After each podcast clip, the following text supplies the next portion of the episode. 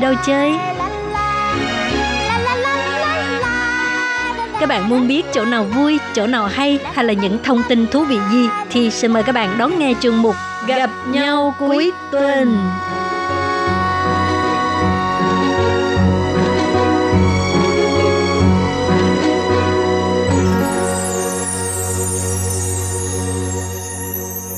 Hello, tôi Kim xin kính chào các bạn.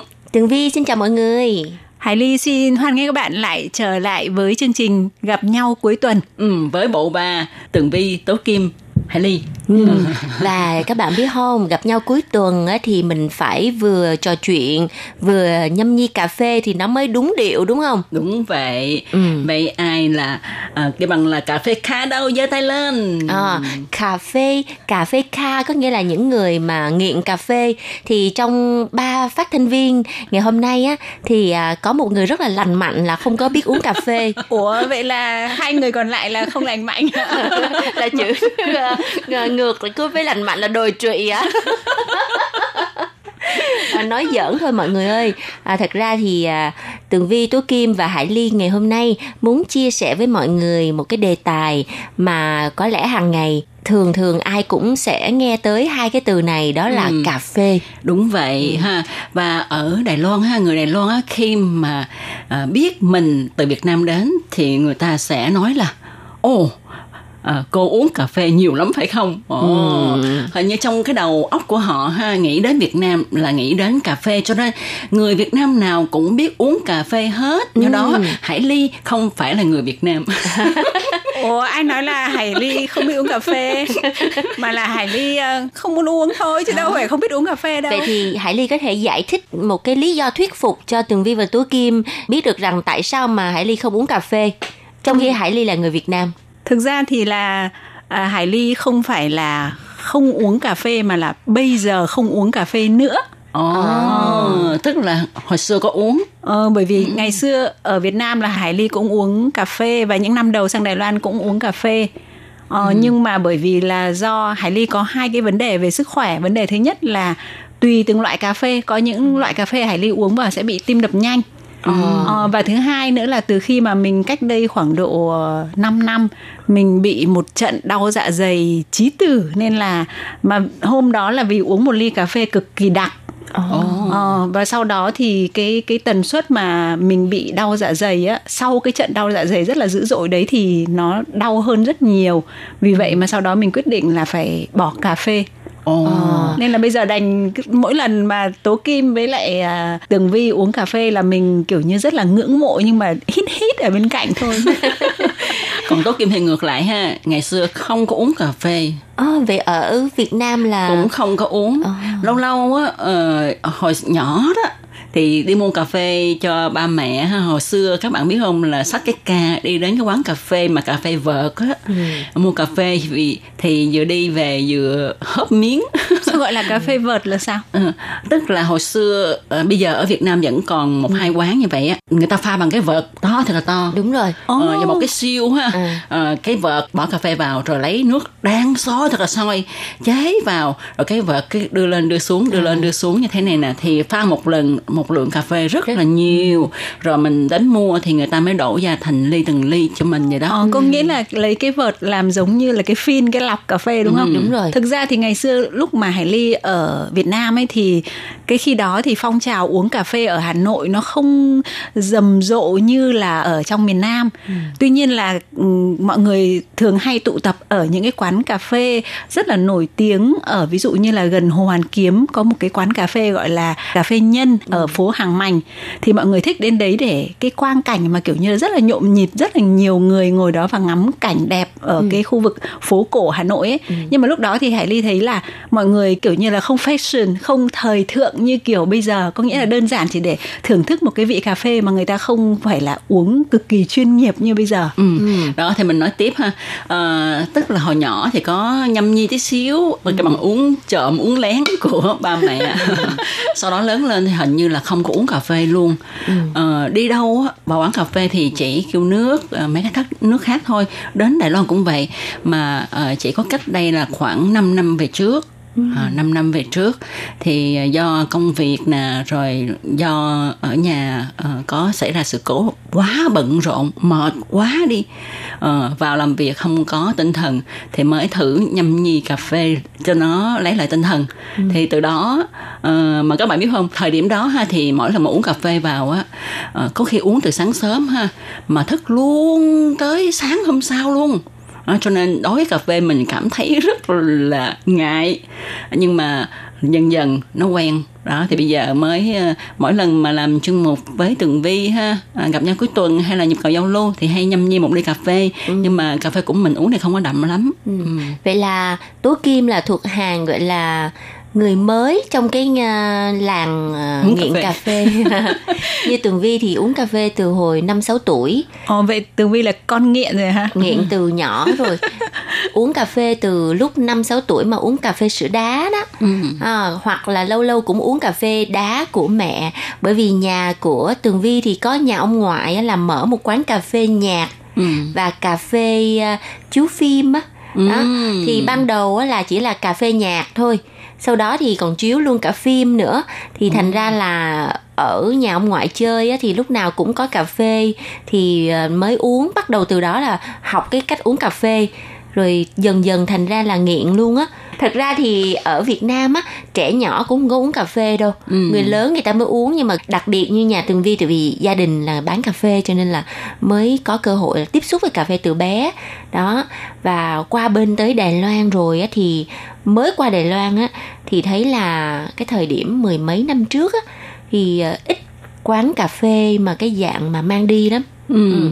nhưng mà trong khoảng 10 năm trở lại thì cái ngành cà phê Đài Loan nó giống như là kiểu như là sóng thần vậy đó ờ, nó nó phát triển một cách vũ bão mà theo cái tỷ lệ mà người uống cà phê Đài Loan mà một hồi nữa Tường Vi và mọi người uh, nói cho các bạn biết cái con số thì các bạn sẽ giật mình luôn á. Ừ. Cho nên ha chúng ta đừng nghĩ uh, là người Việt Nam mới uống cà phê nhiều, chứ thực sự người Đài Loan cũng uống cà phê rất là nhiều. Tuy rằng cái văn hóa uh, uống cà phê nó khác nhau tí xíu ừ. và cái cách pha ha, cái cách uống nó khác rất là nhiều so với Việt ừ. Nam. Khác nhất là ở cái chỗ là người Đài Loan á người ta toàn là mua đem đi ừ. còn người Việt Nam mình thì thích là ngồi ở trong quán cà phê ừ, đúng xong rồi, rồi nhâm nhi ừ. nói chuyện lâu ơi là lâu luôn ừ. nó uống ly cà phê xong rồi thêm đường thêm đá thêm uh, chanh. Thế nên là lần trước hải ly nhớ là có một lần là có mấy người bạn ở bên việt nam sang mà rất là muốn thử xem là quán cà phê của đài loan như thế nào. Ừ. nhưng mà mọi người đi ăn uống thứ xong tầm đó ra là khoảng độ tám rưỡi rồi. Xong là tìm hoài mà cuối cùng không được cái quán cà phê nào mà kiểu như là ưng ý bởi vì là nếu mà vào Starbucks thì giống như là kiểu hơi bị công nghiệp hóa quá ừ. mọi người thích xem là có ở Đài Loan có quán cà phê nào dạng như ở Việt Nam ngồi ừ. mà kiểu nhâm nhi như Tường Vi nói rồi là có những cái trang trí gì đó mà ừ. nó mang cái phong cách của Đài Loan một chút nhưng mà hơi khó kiếm ừ. mình cảm thấy rất là khó đó Ừ, không phải hơi khó mà là rất là khó. Ừ. Hiện tại thì có hai nhãn hiệu cà phê khá là nổi tiếng là Luisa và Kama thì nếu như mà các bạn có dịp đến với Đài Loan thì đi ở trên đường sẽ rất là dễ bắt gặp những cái quán cà phê mang tên Luisa và Kama ngoại trừ Starbucks ra thì hai cái nhãn hiệu cà phê này rất là nổi tiếng. Nhưng mà cái quán của hai cái nhãn hiệu cà phê này rất là bé xíu xíu đúng xíu vậy, luôn. đúng vậy nhỏ xíu à nó, đôi nó giống như cửa hàng chuỗi hả? À, à. nó chút chút xíu à đôi khi chỉ có một hai cái bàn nhỏ thôi. Đúng nhưng cho nên mà... á, mình thí dụ mà khoảng năm người bạn đến đó thì kiếm một cái chỗ ngồi đâu. Đúng rồi ừ. nhưng mà trong 3 năm gần đây thì Luisa nó đã phát triển cái uh, hệ thống kinh doanh coi như là mở rộng quy mô và những cái quán cà phê của Luisa nó hơi hơi giống như Starbucks có trang trí này nọ rất là phong cách và có chỗ ngồi nhiều hơn cho khách hàng nhưng mà cái lượng người mà ngồi ở trong cái ờ, quán cà phê cũng không có nhiều như là Việt Nam của mình. Ừ, Việt Nam đi uống cà phê thì mình nói đi uống cà phê ha là nhất định phải đến quán đó ngồi đó Ờ. ờ, nhâm nhi trò chuyện hay là nghe nhạc À, còn ở Đài Loan đi uống cà phê tức là đi mua mang về ít có khi nên nào là- có dịp mà ngồi trong quán ha Ừ. ừ. Có lẽ là do người Đài Loan cái ờ, nhịp độ sống nó quá bận rộn. Ừ. Ở Việt Nam bây giờ cũng bận rộn hơn nhiều nhưng mà vì cái thói quen từ trước đây nó đã lưu giữ tiếp tục đến bây giờ nên là mặc dù mọi người bận rộn nhưng mà vẫn thích cái đó nên là lâu lâu ví dụ như là cuối tuần hay là khi mà hẹn hò đối tác bạn bè gì đấy thì mình cũng có thể hẹn hò nói chuyện ở quán cà phê. Ừ. thì mình thấy ở Đài Loan ha quán cà phê Starbucks á đa số là để cho mọi người hẹn đến đó để mà bàn công việc hoặc là học bài À, hay là làm những cái công tác mà mấy người mà đi uh, cái bằng là làm cái ngành nghiệp vụ đó ha họ đi gặp khách hàng xong rồi thì họ đến đó để mà họ làm hoặc là hẹn khách hàng đến đó để mà giao dịch đó. Và vừa rồi thì theo à, mọi người chia sẻ như vậy thì có lẽ là người Đài Loan không có nghiện cà phê như người Việt Nam nhưng mà hoàn toàn trái ngược. Cái mật độ quán cà phê ở Đài Loan á, các bạn có biết là nó có mật độ cao nhất thế giới không? Ừ, đúng vậy. Theo như ờ, thống kê ha, cái quán cà phê ở Đài Loan đó nó còn nhiều hơn là quán trà sữa nữa. Ừ, Mà trong khi trà sữa gọi là món đồ uống quốc dân của Đài Loan Ừ. mà bây giờ cà phê đã vượt trên cả trà sữa và hiện tại thì à, các à, cửa hàng tiện ích ở Đài Loan á, mỗi một giây bán ra 13 ly cà phê. Đúng vậy. Hồi đó Tố Kim nghĩ những cửa hàng tiện ích nó bán kèm cà phê luôn thì mình cũng cảm thấy hợp lý. Nhưng mà bây giờ luôn cả những cái siêu thị à, mà cho người ta đi mua thức ăn, mua tất cả các vật dụng cũng đặt một cái máy cà phê bán và họ bán rất là rẻ rẻ hơn cả cửa hàng tiện lợi luôn và các bạn biết không à, một ly cà phê ở đây đa số là bao nhiêu hả Tường Vi Nếu như mình à, mua ở trong cửa hàng tiện ích á, thì à, khoảng tầm à, 55 hoặc là 65 đài tệ. Ừ. Nhưng mà cái cửa hàng mà nãy Tố Kim vừa mới nói á, thì nó bán khoảng ba chục bốn chục đồng thôi. Và sáng sớm á, nó còn ờ, khuyến mãi nữa. Tức là những bà nội trợ đi chợ đi đến đó để mua rau cải mua thức ăn. Thì trước 12 giờ các bạn có thể mua một ly cà phê đen 10 đồng thôi. Ừ, thì à, có lẽ là Hải Linh nghĩ là ở Đài Loan ấy thì các cái quán cà phê hoặc là cái việc mà bán cà phê ấy thì người ta đúng là tập trung vào chính cái sản phẩm cà phê đó thôi ừ. và để cho mọi người phục vụ là một cái loại đồ uống để có thể uống vào cho nó tỉnh táo dễ chịu để mình có thể có cái tinh thần để làm việc chứ còn không có nhiều cái quán mà nó rất là hoành tráng như là các cái quán cà phê ở Việt, Việt Nam, Nam, ấy. ở Việt Nam là đi vào quán cà phê là check in là đẹp cực kỳ luôn Ồ. Ừ.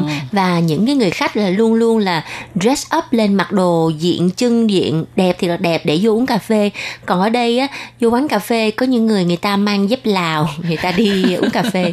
Nhưng mà cái thị trường cà phê tại Đài Loan nó vô cùng là tiềm năng. Và hiện tại thì á hả ngành cà phê được người ta ví là một cái ngành à, vàng đen. Đúng vậy. À, và Ừ. mỗi một năm có thể tạo ra à, giá trị sản lượng là 80 tỷ đài tệ.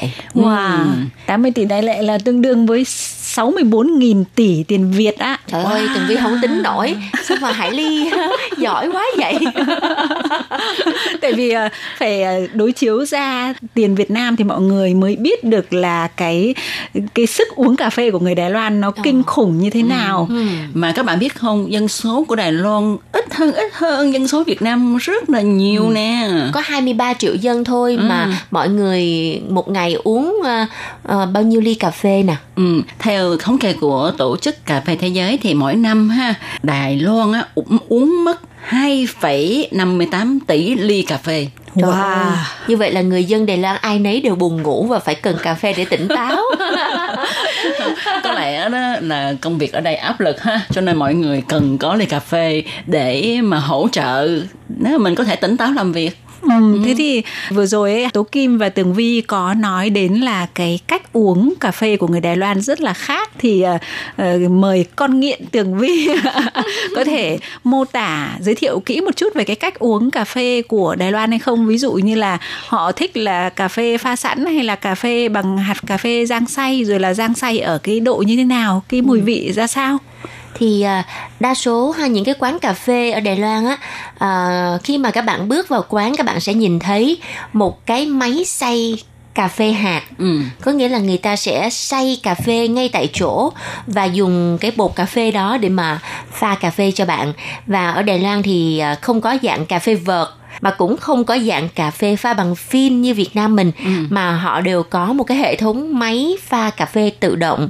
hoặc là một cái hệ thống máy bán tự động là cần nhân viên để mà bỏ cái bột cà phê vào và gắn vào cái máy còn cái loại mà máy tự động thì à, cứ để à, cái cà phê hạt ở trong cái máy rồi bấm cái nút một cái thì à, cà phê nó sẽ rớt xuống một cái à, chỗ để mà nó xay cà phê xay nhuyễn ra sau đó thì nó sẽ pha cho mình một cái ly cà phê hoàn toàn là tự động Ừ. thì theo như tường vi thấy thì người đài loan đa phần là uống cà phê hạt và xay ngay tại chỗ là phần lớn và đi đến những cái quán cà phê thì mọi người uống ờ, latte là nhiều.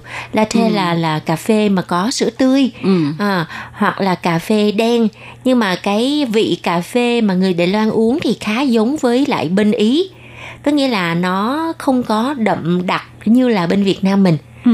khi mà bạn cầm một ly cà phê đen ở Đài Loan mà để tặng cho một người Việt Nam thì người đó sẽ cảm thấy rất là không ngon Ừ. nếu mà họ chưa đi ra nước ngoài nhiều Đúng vậy. Ừ, cảm thấy Thì- nhạt đúng không Ừ, coi như là nước dảo vậy đó tại vì các bạn biết không ly cà phê đen ở Đài Loan á ờ, nó rất là nhiều và nó lợt lắm nó hầu như là nước không như là nước dảo vậy đó. Cho nên ờ, hồi đó tối kim mới qua tối kim thấy người Đài Loan uống cà phê như vậy tối kim nghĩ trời uống vậy cũng uống nữa. Chẳng thà mình uống đậm đặc ha mình bỏ nước đá vào nó tan từ từ thì mình uống nó đậm đặc hơn. Còn cái này là để với một ly khoảng 500 cc đó ờ, mà có tí xíu cà phê thôi.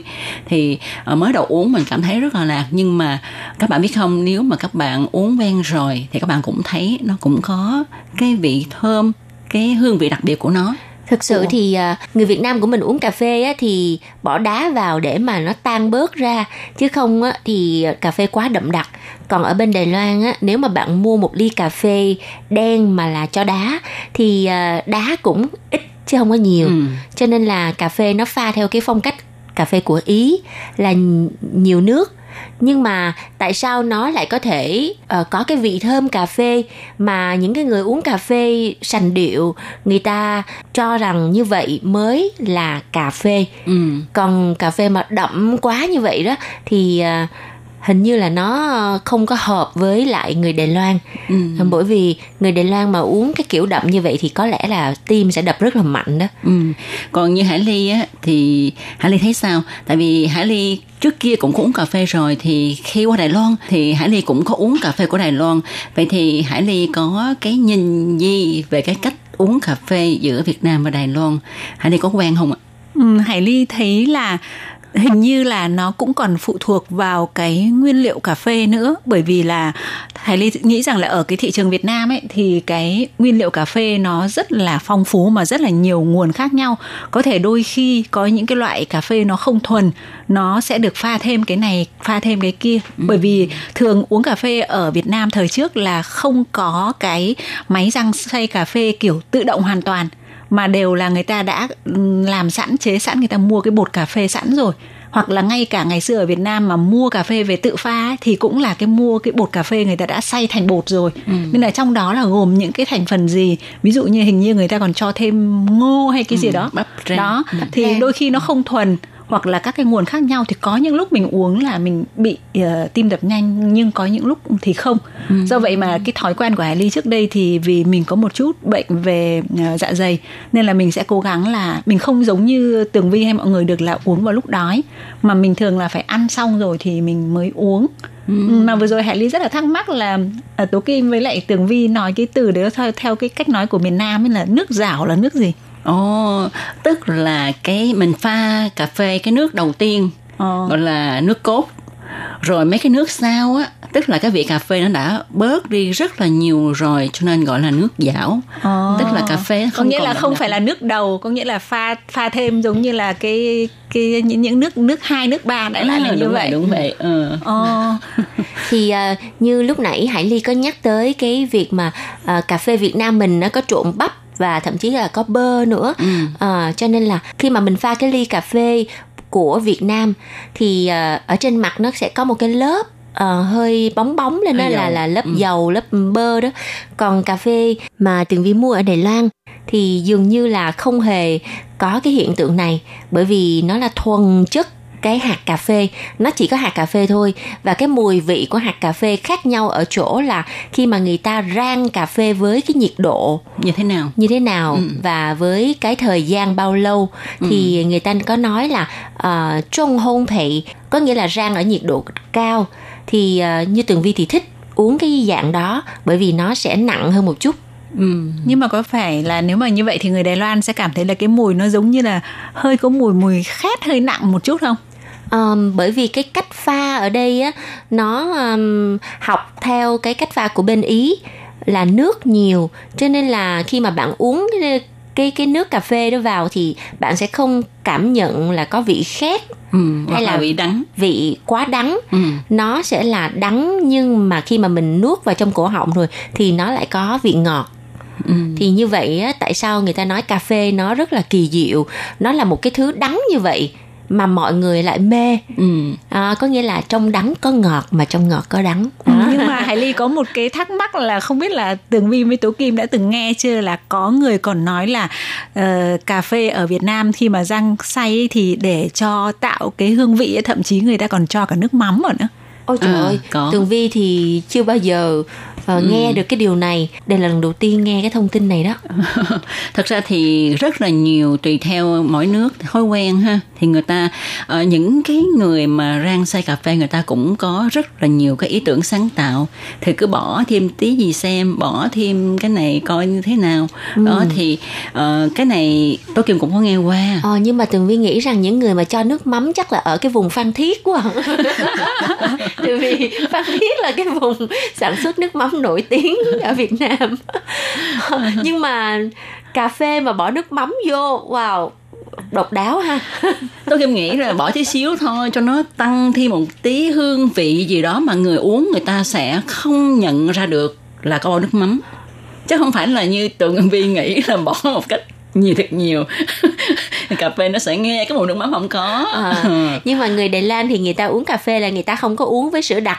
ừ đó người ta chỉ uống với sữa tươi Thì đó. hoặc là uống à, cà phê à, đen Ừ. đó thì cái cách uống cà phê của Đài Loan thì nếu như mà mọi người đã từng đi các nước châu Âu thì thấy là cũng tương tự với các nước châu Âu Ừ. Thật ra thì Tố Kim thấy uống cà phê với sữa tươi cũng khá là tốt cho sức khỏe ha. Ờ, đầu đầu thì Tố Kim rất là thích uống cà phê với lại sữa đường, sữa đặc có đường. À, thói quen của Việt Nam mình mà ha mình cảm thấy là uống vô trời ơi ngậm một ngụm vào trong miệng cho nó từ từ nó tan ra. Ô cái độ béo nè độ thơm nè nó làm mình ngất ngay tại mình thích ngọt. Nhưng mà sau đó ha qua đây rồi thì mình thử uống cà phê với lại sữa tươi. Đầu đầu thì mình bỏ đường nha.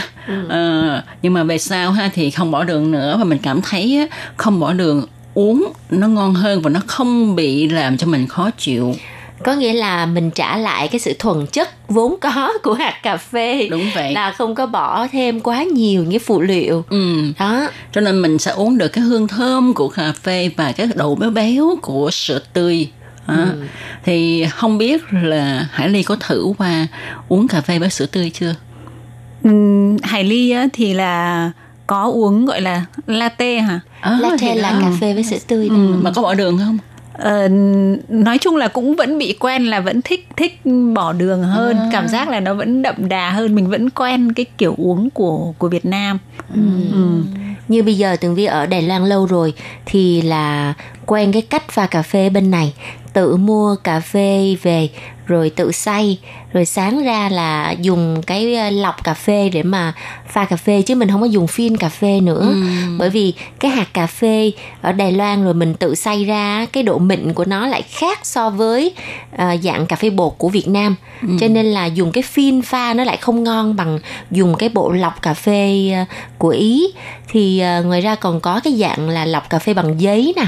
Đúng rồi. À, còn dạng lọc cà phê bằng vợt thì có lẽ là ở Việt Nam mình với lại bên Hồng Kông bởi vì người ta xay cái cà phê nó cái hạt nó sẽ to, to. hơn ừ. cho nên là dùng cái vợt á để uh, pha cà phê thì cái mùi vị của nó sẽ được lọc ra hết luôn cho nên nó hơi đặc ừ. cà phê vợt rất là đặc giống Đúng như cái vậy. dạng là mình uống cái loại trà uh, gọi là trà vớ của Hồng Kông đó ừ. gọi là sư hoa này trà đó ừ. là cái loại trà mà được lọc bằng giống y như cái vợt mà cái vợt đó nó y như là cái vớ phụ nữ vậy đó ừ. đó ừ. thì uh, cái cách cũng tương tự ừ. ở Đài Loan thì thực ra thì có rất là nhiều cách pha chế cà phê ừ. tùy theo mỗi người nhưng mà nó cầu kỳ hơn so với Việt Nam mình Ừ. mà Hải Ly thấy có một cái hay là bây giờ cái pha cà phê mà dạng hạt ấy nó cũng rất là tiện ví dụ như ở văn phòng tụi mình nè ừ. thỉnh thoảng Hải Ly lại nghe cái xèo một cái đó thì là Tường Vi này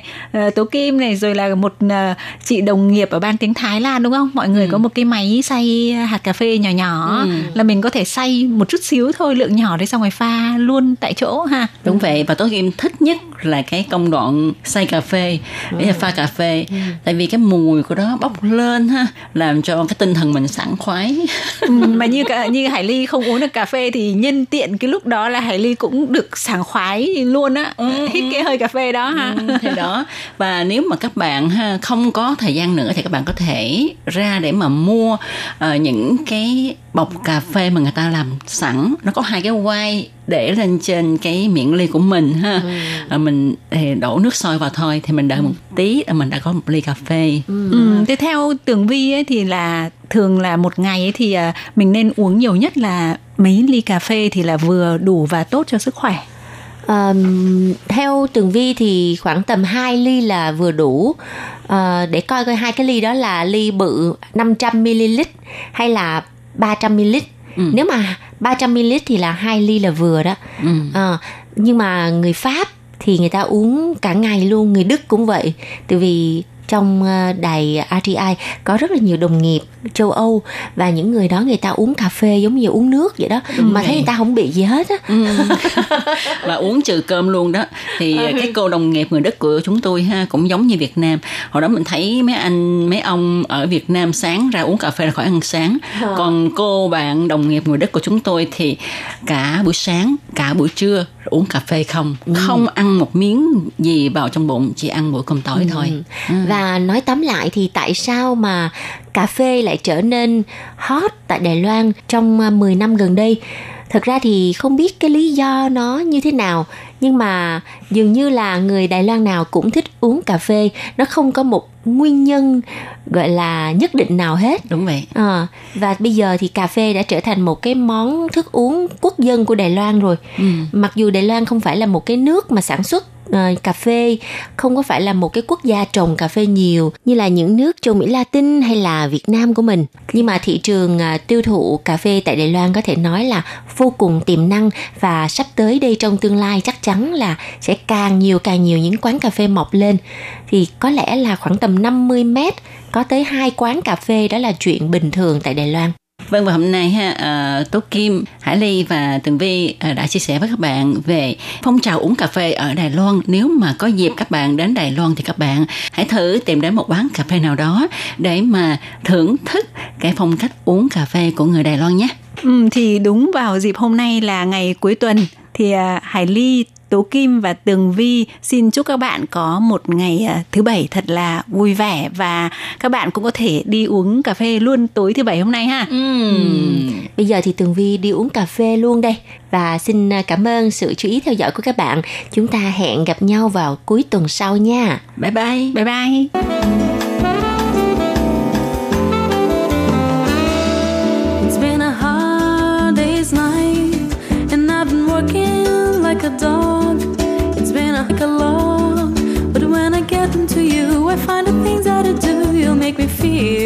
alright.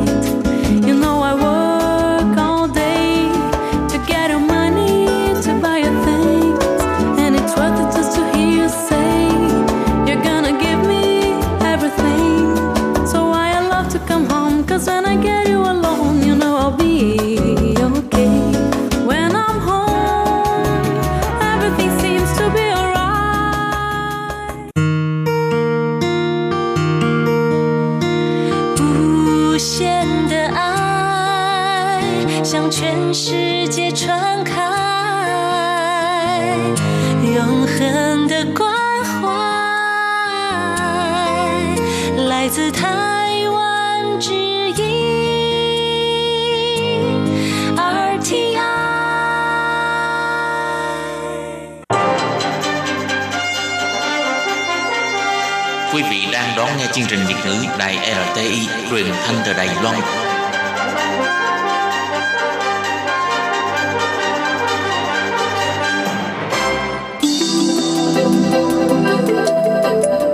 Chào mừng quý vị đến với chuyên mục Theo dòng thời sự do Minh Hà thực hiện. Chuyên mục này sẽ giới thiệu những đề tài thú vị cùng những dòng thời sự và sự kiện nổi bật đang diễn ra tại Đài Loan.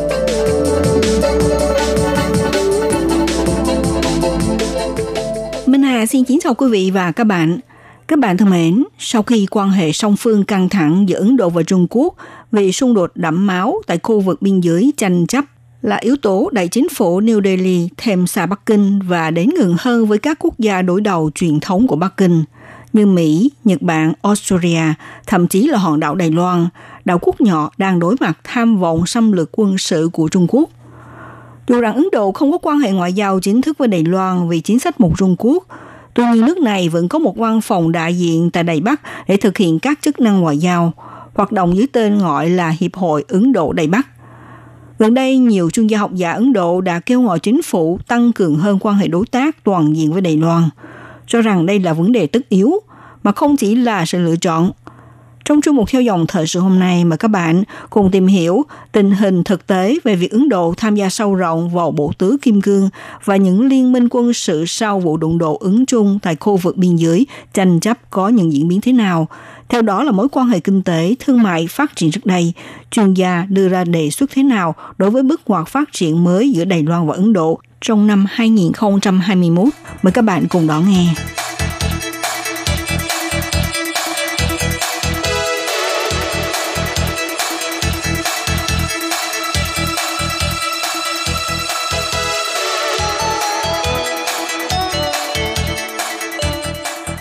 Sau những đụng độ với Trung Quốc để chống lại điều mà nhiều người dân ở nước này xem là hành vi hung hăng của Trung Quốc, chính phủ New Delhi đã tích cực tăng cường hơn nữa quan hệ hợp tác với Mỹ, biến nhóm bộ tứ gồm có Mỹ, Úc, Nhật Bản và Ấn Độ thành một thỏa thuận bền vững hơn và gia nhập bất cứ tổ chức nào tìm cách kiểm soát quyền lực của Trung Quốc.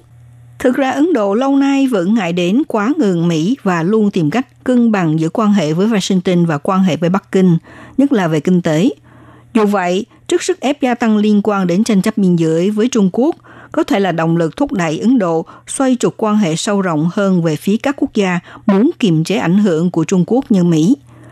Cụ thể là hội nghị thượng đỉnh đầu tiên của nhóm bộ tứ gồm có Mỹ, Nhật Bản, Australia và Ấn Độ đã chính thức diễn ra vào ngày 12 tháng 3 dưới hình thức trực tuyến theo đề xuất của Washington. Đây là hội nghị thượng đỉnh đầu tiên của nhóm bộ tứ kể từ khi cơ chế này được thành lập vào năm 2007. Tại hội nghị có tên đối thoại tứ giác an ninh này, Thủ tướng Ấn Độ Narendra Modi, Tổng thống Mỹ Joe Biden, Thủ tướng Australia Scott Morrison và Thủ tướng Nhật Bản Suga Yoshihide cùng thảo luận hàng loạt các vấn đề quan trọng tại khu vực Ấn Độ Dương-Thái Bình Dương như đại dịch COVID-19, kế hoạch phân phối vaccine COVID-19, hợp tác kinh tế, an ninh hàng hải và biến đổi khí hậu. Được biết Ấn Độ đã hối thúc Mỹ, Nhật Bản và Australia đầu tư vào năng lực sản xuất vaccine ngừa COVID-19 của mình để chống lại cái gọi là chiến lược ngoại giao vaccine COVID-19 của Trung Quốc. Theo tuyên bố chung do Bộ Ngoại giao Ấn Độ đăng tải, thì các nhà lãnh đạo cam kết thúc đẩy một trật tự tự do, rộng mở, dựa trên luật lệ và bắt nguồn từ luật pháp quốc tế để thúc đẩy an ninh, thịnh vượng cũng như chống lại các mối đe dọa ở Ấn Độ Dương, Thái Bình Dương và các khu vực khác. Bộ tứ này tuyên bố ủng hộ pháp quyền, tự do hàng hải và hàng không, giải quyết hòa bình các tranh chấp, các giá trị dân chủ và toàn vẹn lãnh thổ, cam kết làm việc cùng nhau và với nhiều đối tác. Các nhà lãnh đạo tái khẳng định sự ủng hộ mạnh mẽ của Bộ Tứ đối với sự đoàn kết và vai trò trung tâm của ASEAN, cũng như tầm nhìn ASEAN về Ấn Độ Dương-Thái Bình Dương. Tuyên bố chung đồng thời cũng khẳng định nhóm sẽ tiếp tục ưu tiên vai trò của luật pháp quốc tế trong lĩnh vực hàng hải, đặc biệt là như được phản ảnh trong Công ước của Liên Hiệp Quốc về luật biển năm 1982 và thúc đẩy hợp tác bao gồm cả trong lĩnh vực an ninh hàng hải nhằm giải quyết các thách thức đối với trật tự hàng hải dựa trên luật lệ ở Biển Đông và Biển Hoa Đông. Trong một cuộc điều trần diễn ra vào ngày 9 tháng 3 tại Ủy ban Quân vụ Thượng viện Mỹ, ông Philip Davidson, chỉ huy Bộ Tư lệnh Ấn Độ Dương-Thái Bình Dương của Mỹ cho biết, Ấn Độ mang lại cơ hội chiến lược cho Mỹ. Từ trước tới nay, Ấn Độ luôn duy trì chính sách không tham gia vào các liên minh quân sự. Tuy nhiên năm ngoái, sau khi xảy ra cuộc đụng độ tại khu vực biên giới với Trung Quốc, khiến Ấn Độ mở ra tầm nhìn với nhu cầu hợp tác với các nước trong chiến lược phòng thủ cho đất nước mình. Trong nguy cơ này, Mỹ đã cung cấp thông tin, quần áo chống rét và một vài thiết bị cho Ấn Độ. Nhiều năm qua, giữa hai bên Mỹ và Ấn Độ cũng liên tục sâu sắc hóa mối quan hệ hợp tác.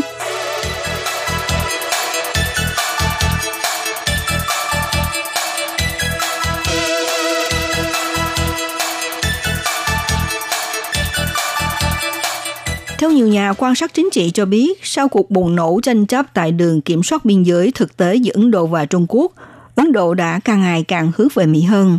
Trong khi đó, Ấn Độ cũng gia tăng sự hội tụ lợi ích chung với Đài Loan, nắm vững cơ hội tăng cường hợp tác với Đài Loan. Cho đến nay, Ấn Độ vẫn tuân thủ chính sách một Trung Quốc, mặc dù vào tháng 12 năm 2020, trong chuyến thăm của Thủ tướng Trung Quốc khi đó là ông Ôn Gia Bảo, Ấn Độ đã không đề cập sự ủng hộ đối với chính sách này trong thông báo chung.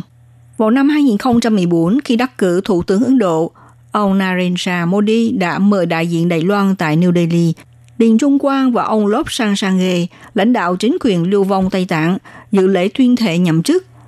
Thực tế thì Đài Loan và Ấn Độ đã ngắn bó mối quan hệ ngoại giao chính thức từ năm 1942 đến năm 1949, sau khi cắt đứt quan hệ ngoại giao cho đến thập niên 1990, hai bên tại nơi thủ đô giữa hai nước thành lập cơ quan đại diện có thẩm quyền như lãnh sự. Trên lĩnh vực thương mại, văn hóa đã thúc đẩy các tổ chức xã hội qua lại nhau ngày càng chặt chẽ.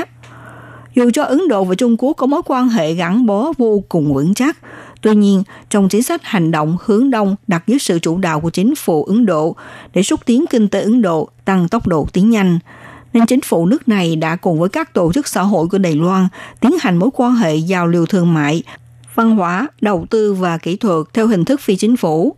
Trong chiều ngược lại, Đài Loan cũng tích cực rót vốn đầu tư vào lãnh thổ Ấn Độ. Năm 2002, hai bên ký kết hiệp định xúc tiến bảo hộ đầu tư Đài Loan Ấn Độ, thúc đẩy hai bên phát triển kinh tế song phương. Sau khi thông qua việc ký kết hiệp định thương mại này, theo nhóm kinh tế của văn phòng đại diện Đài Loan tại Ấn Độ thống kê, tính đến tháng 4 năm 2014, doanh nghiệp Đài Loan thiết lập điểm đầu tư tại Ấn Độ tăng hơn 80 xí nghiệp. Các ngành nghề đầu tư chủ yếu bao trùm lĩnh vực thông tin, cơ giới, thương mại, mùi than, vận tải, công trình xây dựng, kim loại, ngành giày dép, nông nghiệp, ngư nghiệp, tài chính kinh tế v.v. Doanh nghiệp Đài Loan đầu tư tại địa phương đứng vị trí thứ 45. Về khía cạnh viện trợ, năm 2016, Đài Loan tài trợ Ấn Độ thành lập chương trình phòng chống phạm tội và thiết lập quỹ quan tâm nạn nhân, thúc đẩy kế hoạch bảo vệ an toàn cho phụ nữ. Tháng 4 năm 2020, với sự lây lan của dịch COVID-19, Bộ Ngoại giao Đài Loan tuyên bố thực hiện hành động viện trợ quyên góp 1,6 triệu chiếc khẩu trang cho 8 quốc gia nằm trong mục tiêu chính sách hướng Nam mới, trong đó kể cả Ấn Độ. Tháng 5 vận chuyển 1 triệu chiếc khẩu trang tới nơi Ấn Độ, trong đó đóng góp 950.000 chiếc khẩu trang miễn phí cho chữ thập đỏ Ấn Độ. Ngoài ra, Bộ Giáo dục Đài Loan hỗ trợ Đại học Quốc lập Thanh Hoa cùng với Đại học Ấn Độ ký kết biên bản ghi nhớ hợp tác. Tại Ấn Độ thành lập 7 trung tâm giáo dục hoa ngữ, Đến năm 2016 đã có 59 trường đại học Đài Loan và 69 cơ quan giáo dục bậc cao ký kết 175 bản ghi nhớ hợp tác, thu hút sinh viên từ Ấn Độ đến giao lưu học tập. Theo những nhà quan sát chính trị đưa ra nhận xét, trong thời điểm dịch COVID-19 hoành hành khắp thế giới, nhiều người dân Ấn Độ cũng chú ý và theo dõi những biểu hiện nổi bật của Đài Loan trong công tác phòng chống dịch bệnh. Vì vậy, trước đây mối quan hệ Đài Loan và Ấn Độ chưa được chú trọng nhiều, nay cũng mở ra một cánh cửa cơ hội. Khi chính phủ New Delhi nhận thức rằng nên nắm vững thời cơ này để tăng cường mối quan hệ hợp tác giao lưu với Đài Loan trên lĩnh vực phi an ninh như khoa học và công nghệ, giáo dục và văn hóa v.v. Tiến sĩ Sana Hashmi, cựu cố vấn ngoại giao Ấn Độ, hiện là chuyên gia học giả đang tiến hành chuyến thăm Trung tâm Nghiên cứu Quan hệ Quốc tế của Đại học Chính trị Đài Loan, cũng là nghiên cứu sinh tham gia hoạt động thỉnh nghiên cứu cho Quỹ Tài trợ Thế hệ Đài Loan. Gần đây, cô Sana liên tục lên tiếng kêu gọi trên các truyền thông báo chí quốc tế, cũng như trong hoạt động tư vấn chính sách của Mỹ. Ngoài ra, gần đây giáo sư Sana đã phát biểu bài viết trên tờ Guardian nước Anh nêu ra, Ấn Độ cần gia tăng sự tiếp xúc với Đài Loan vì đây là điều tất yếu, chứ không phải là sự lựa chọn. Cô Sana cho rằng, trong việc kiểm soát dịch COVID-19 và hỗ trợ các nước, Đài Loan đã thành công mở rộng không gian quốc tế cho hòn đảo, biến một nguy cơ sức khỏe trở thành một cơ hội ngoại giao. Đài Loan là một thành viên không thể thiếu hay vắng mặt trong cộng đồng quốc tế. Không nên một lần nữa coi thường đến những đóng góp của Đài Loan trong việc ngay ổn định trật tự mới nổi lên cho khu vực. Trước tình hình nhiều quốc gia vẫn tiếp tục nỗ lực để giải tỏa mối đe dọa của đại dịch, cô Sana nói rằng tiếp xúc với Đài Loan để xúc tiến lợi ích chung nhau là một bước tiến hợp logic. Chính phủ dưới sự lãnh đạo của Thủ tướng Narendra Modi nên chủ động thể hiện năng lực lãnh đạo và hành động, tích cực mở rộng quan hệ tiếp xúc với Đài Loan. Trong hai hoạt động giao lưu theo hình thức trực tuyến với Đại học George Washington và Trung tâm Wilson, tiến sĩ Sana cũng từ Đài Bắc tham gia cuộc thảo luận với nhóm chuyên gia. Cô cho biết so với mối quan hệ giữa Đài Loan và Nhật Bản, Đài Loan với Singapore thì mối quan hệ Đài Loan và Ấn Độ không nhận được nhiều chú ý. Tuy nhiên trong mối quan hệ này lại chứa đựng một không gian phát triển vô cùng mạnh mẽ. Đặc biệt là năm ngoái giữa New Delhi và Đài Loan đã hướng đến nhiều phát triển tích cực. Sau khi Ấn Độ bùng phát cuộc xung đột biên giới với Trung Quốc, giữa Đài Loan và Ấn Độ nhìn thấy có nhiều lĩnh vực nên tập trung vào hội tụ lẫn nhau hơn, nhất là sự biểu hiện của Đài Loan trong phòng chống dịch COVID-19, cũng xúc tiến Đài Loan trở nên ngày càng được hoan nghênh tại Ấn Độ. Tiến sĩ Sana phân tích rằng, từ bấy lâu nay, sự phát triển quan hệ song phương giữa Đài Loan và Ấn Độ đã đối đầu các trở ngại, trong đó bao gồm chính sách một nước Trung Quốc và hai bên thiếu tầm nhìn về quan hệ dài hạn. Cô Sana cho rằng, Đài Loan và Ấn Độ và Ấn Độ và Trung Quốc có thể phát triển mối quan hệ song song và cân bằng. Trong quan hệ giao lưu giữa hai bên có thể không chạm đến lĩnh vực an ninh quốc phòng nhạy cảm và cũng không phải ngỏ bỏ trong chính sách một nước Trung Quốc. Mặc dù để kinh doanh mối quan hệ Đài Loan và Ấn Độ sẽ cần đến sự nỗ lực lâu dài, nhưng đây là mối quan hệ hai bên cùng có lợi. Phó chủ nhiệm nghiên cứu vấn đề châu Á của Trung tâm Wilson Michael Kuzeman cho biết, nhìn từ góc độ của Mỹ, chính phủ Biden sẽ ủng hộ Ấn Độ và Đài Loan tăng cường quan hệ hợp tác với bốn lý do. Trước nhất, Ấn Độ và Đài Loan cùng với Mỹ gắn bó mối quan hệ và lợi chung nhau. New Delhi, Đài Bắc và Washington đều có cách nhìn giống nhau, xem việc cuộc khởi của Bắc Kinh là một mối đe dọa. Ấn Độ và Đài Loan cùng với Mỹ hướng tới lập trường nhất trí, ủng hộ một khu vực Ấn Độ Dương-Thái Bình Dương tự do và rộng mở. Ấn Độ và Đài Loan cũng giống nhau đưa ra chính sách hướng Đông và chính sách hướng Nam mới, giảm xuống sự phụ thuộc vào thị trường Trung Quốc. Thứ hai là chính phủ Biden mong muốn rằng có thể thấy được sự hợp tác giữa các thể chế dân chủ trong khu vực Ấn Độ Dương-Thái Bình Dương. Trong chính sách ngoại giao lấy dân chủ nhân quyền làm ưu tiên hàng đầu và quan trọng. Đồng thời, ông Biden cũng nhấn mạnh sự coi trọng của Mỹ đối với quan hệ liên minh với Ấn Độ. Do đó, Mỹ rất vui thấy được sự hợp tác giữa Ấn Độ và Đài Loan tạo nên tác dụng tăng cường nền dân chủ giữa hai nước. Lý do thứ ba là trong mối quan hệ Ấn Độ và Đài Loan, tương ứng có sự phát triển an toàn, tức là phát triển trên lĩnh vực thương mại, đầu tư và kinh tế, không liên quan đến an ninh. Đây cũng là điều mà giành được sự ủng hộ của Mỹ. Lấy ví dụ trong ngành sản xuất năng lượng sạch và ngành chăm sóc sức khỏe đều là những nhu cầu cần thiết của Ấn Độ, cũng là chính sách ưu tiên của chính phủ Biden. Một lý do quan trọng nữa là trước mắt, việc ít nhất là khiến Trung Quốc không nhận thấy rằng họ bị khiêu khích khi Đài Loan và Ấn Độ phát triển mối quan hệ thuộc lĩnh vực an ninh phi truyền thống, mà Trung Quốc có thể phát động hành động trả đũa ngay phá hoại sự ổn định đến khu vực. Tháng 10 năm ngoái, hãng thông tấn Bloomberg dẫn lời của một giới chức Ấn Độ cho biết, Nội bộ chính phủ Ấn Độ càng ngày càng có nhiều người ủng hộ Ấn Độ cùng với Đài Loan chính thức khởi động cuộc đàm phán về hiệp định thương mại. Năm 2002, Ấn Độ và Đài Loan hai bên ký kết hiệp định đầu tư song phương. Năm 2018, điều chỉnh lại bản thỏa thuận và mở rộng quan hệ kinh tế. Theo Bộ Thương mại Ấn Độ thống kê, tổng giá trị thương mại giữa Ấn Độ và Đài Loan vào năm 2019 đã tăng trưởng 18%, đạt 7,2 triệu đài tệ. Các bạn thân mến, chuyên mục theo dòng thời sự hôm nay tìm hiểu về những bước phát triển mới của mối quan hệ Đài Loan và Ấn Độ trong năm 2021 và những triển vọng tích cực. Đến đây cũng xin tạm khép lại. Minh Hà xin kính chào tạm các bạn và hẹn gặp lại các bạn cũng trên làn sóng này vào buổi phát kỳ sau.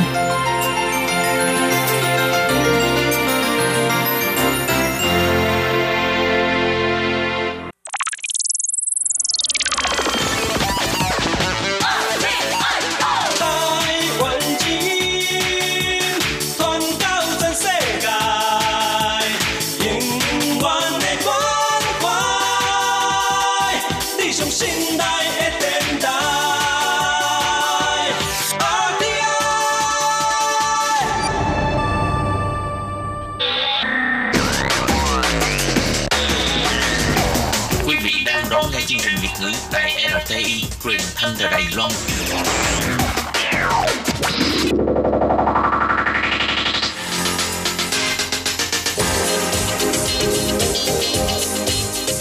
Chào mừng các bạn đến với chuyên mục Thế hệ trẻ Đài Loan do Tường Vi thực hiện.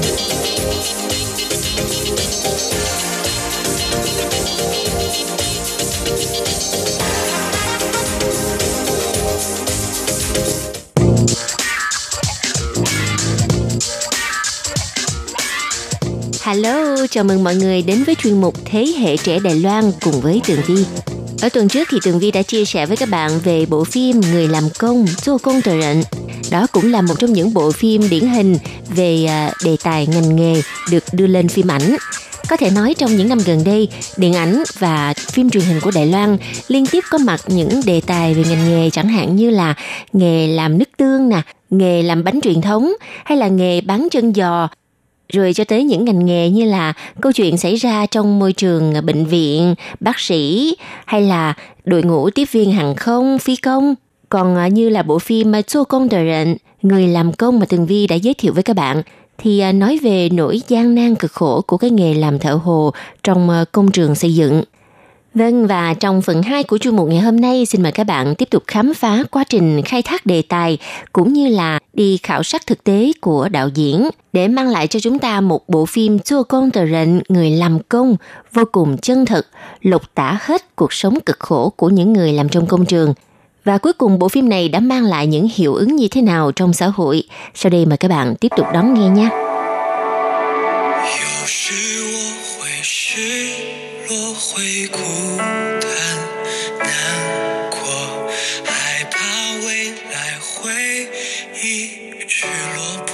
Bộ phim Chô Con Tờ Rệnh, Người làm công đã dựa trên câu chuyện có thực của hai anh em làm thợ sắt với hai tính cách hoàn toàn khác biệt. Người anh là A Kỳ, vui vẻ lạc quan nè, thích mơ mộng viễn vông, à, thích chơi vé số để đổi đời, thậm chí còn nghĩ ra những cái công việc à, kỳ lạ để mà hy vọng rằng có thể kiếm nhiều tiền hơn, chẳng hạn như là nuôi cá sấu ở trong công trường. Còn người em trai thì là A Khâm, à, trầm tính hơn và cẩn thận hơn cho nên là hả lúc nào cũng phải hả đứng ở đằng sau để mà lo cho anh của mình và giải quyết những cái rắc rối mà anh mình đã gây ra. Theo đạo diễn Trịnh Phấn Phấn cho biết, sau khi mà cô và CEO của công ty điện ảnh MOU, cô Lâm Dục Linh, cùng đi thăm các công trường lớn nhỏ và khảo sát những cái hàng quán mà anh em lao động họ thường lui tới để ăn uống, thì à, hai cô đã làm quen với rất là nhiều những người bạn làm thợ hồ. Và hai cô phát hiện ra rằng họ có một cái nguồn sức sống vô cùng mạnh mẽ và họ đã nỗ lực vì gia đình. Điều này đã giúp cho họ giữ vững được niềm tin và niềm hy vọng ở trong tương lai. Sự lạc quan và tinh thần chịu đựng nhưng mà không chịu thua của họ đã gây ấn tượng sâu sắc trong lòng của cô Trịnh Phấn Phấn và cô Lâm Dục Linh. Cho nên họ quyết định là dùng sự hài hước để mà khai thác câu chuyện theo đạo diễn Trịnh Phấn Phấn và cô Lâm Dục Linh chia sẻ cho biết, để khai thác đề tài à, làm thợ hồ ở trong công trường thì à, đòi hỏi à, đội ngũ diễn viên họ phải trải qua một khoảng thời gian được huấn luyện và đào tạo thực tế ở trong công trường.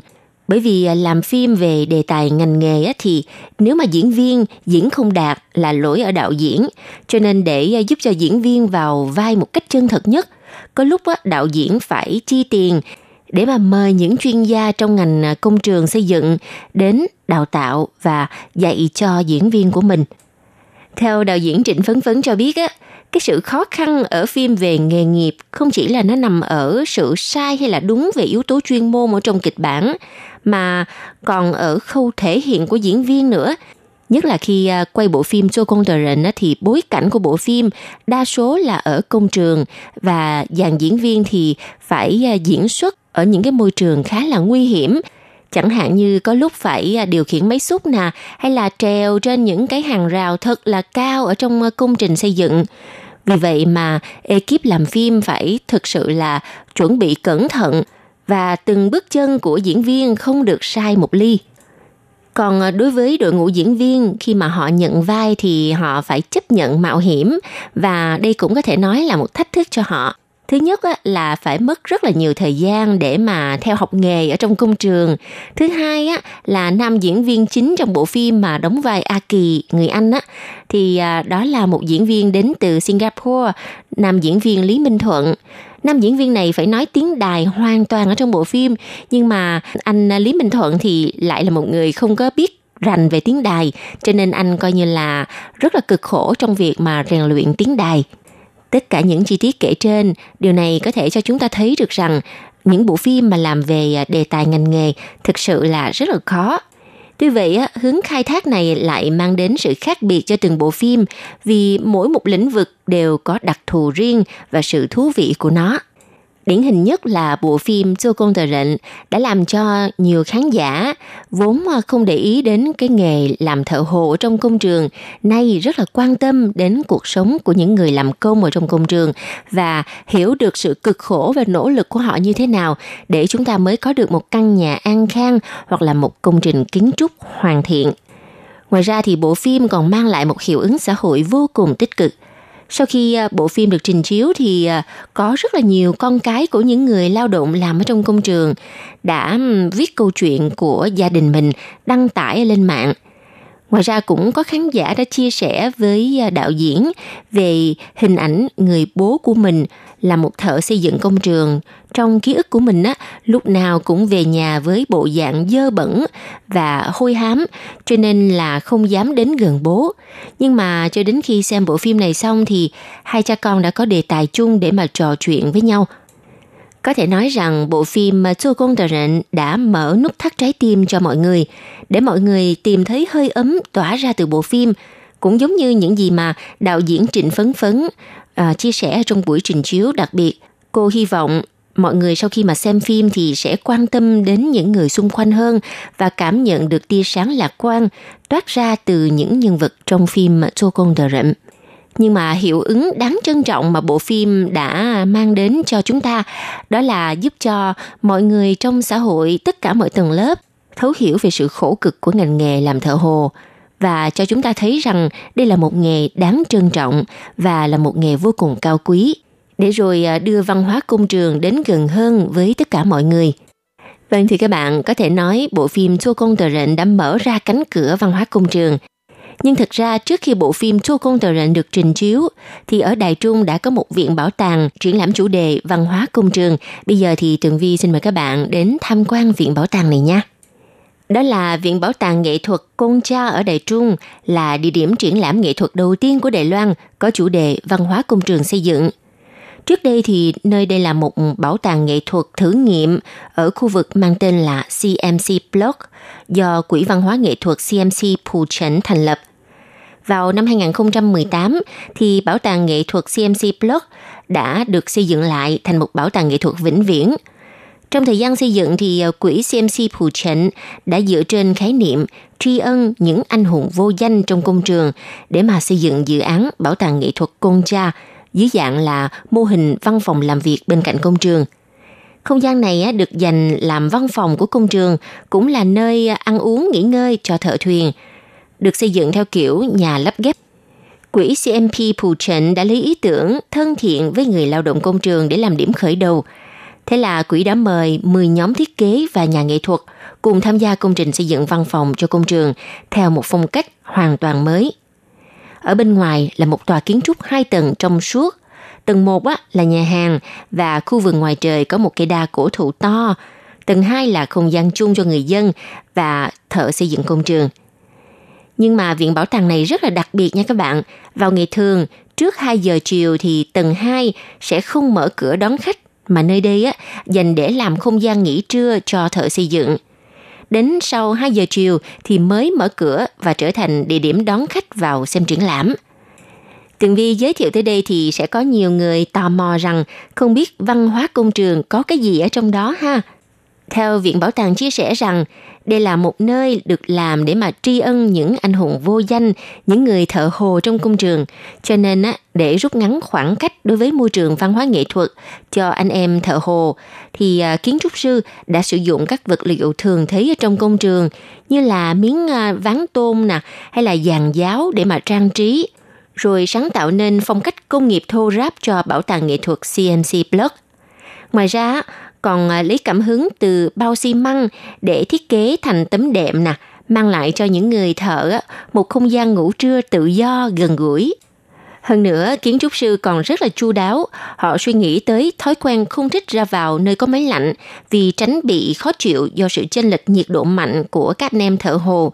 Cho nên không gian đã được gắn thêm quạt máy. Và chúng ta có thể thấy những chi tiết chu đáo này nhằm mục đích mang lại một cảm giác tự do thoải mái cho anh em thợ xây dựng khi mà họ ở đây. Còn đối với khách tham quan thì sau 2 giờ sẽ được vào đây để tham quan. Khi mà nhìn thấy những vật dụng xung quanh mình như là bao cát nè, bao xi măng nè, ván tôn vân vân thì chắc chắn sẽ hiểu ra rằng ồ, đây chính là những cái à, yếu tố làm nên văn hóa công trường. Ngoài ra, một điểm đặc biệt nữa của Bảo tàng nghệ thuật Concha là họ đã tìm các nhà nghệ thuật sử dụng văn hóa công trường làm chất liệu sáng tạo. Có cả cảm hứng thiết kế từ con hình nộm màu vàng mà có hai cái tay lắc qua lắc lại mà lâu lâu mà chúng ta đến những cái công trường xây dựng sẽ nhìn thấy. Khi mà nhìn thấy cái con đó là biết là chỗ đó đang thi công thì mình phải tránh xa chỗ đó ra đó. Các bạn có tưởng tượng ra được cái con hình nộm đó không?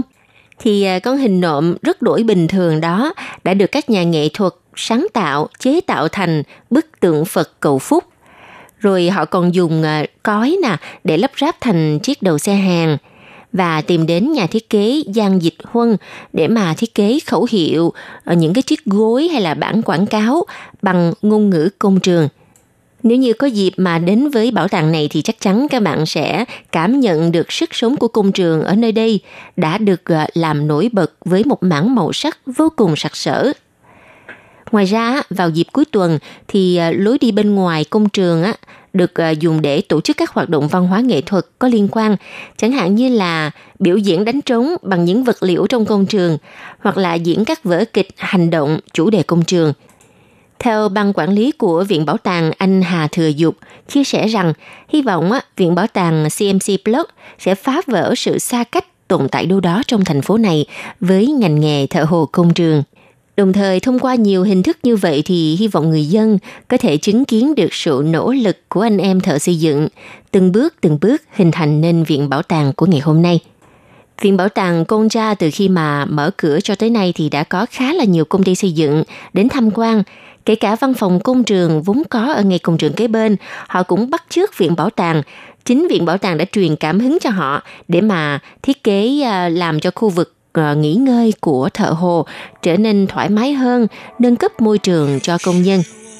Thật sự rằng bộ phim Châu Công Tờ Rệnh, Người làm công và Viện Bảo tàng Công Cha ở Đài Trung đã thực hiện công cuộc giải mã văn hóa công trường, từ đó đã mở ra một cơ hội cho mọi người làm quen với những người thợ xây dựng, thấu hiểu nỗi khổ cực của những người này. Như vậy, sau này mới có khả năng tiến thêm một bước cải thiện môi trường làm việc cho anh em thợ hồ, cũng như là cảm thông hơn và biết ơn nhiều hơn nữa cho những đóng góp thầm lặng của các anh hùng vô danh này.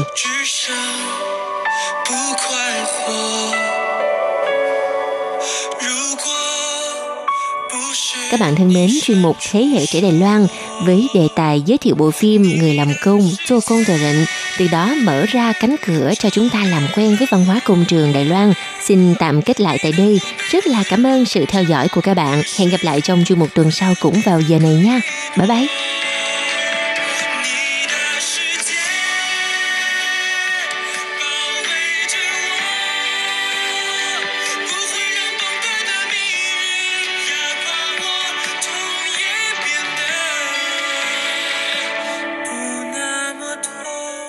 Quý vị và các bạn thân mến, sau đây là email của Ban Việt ngữ ctv a rti org tvk Hộp thư truyền thống của Ban Việt ngữ Việt Nam Miss PO Box 123 gạch ngang 199 Taipei 11199. Còn thính giả ở Việt Nam xin gửi đến hộp thư số 104 Hà Nội, Việt Nam.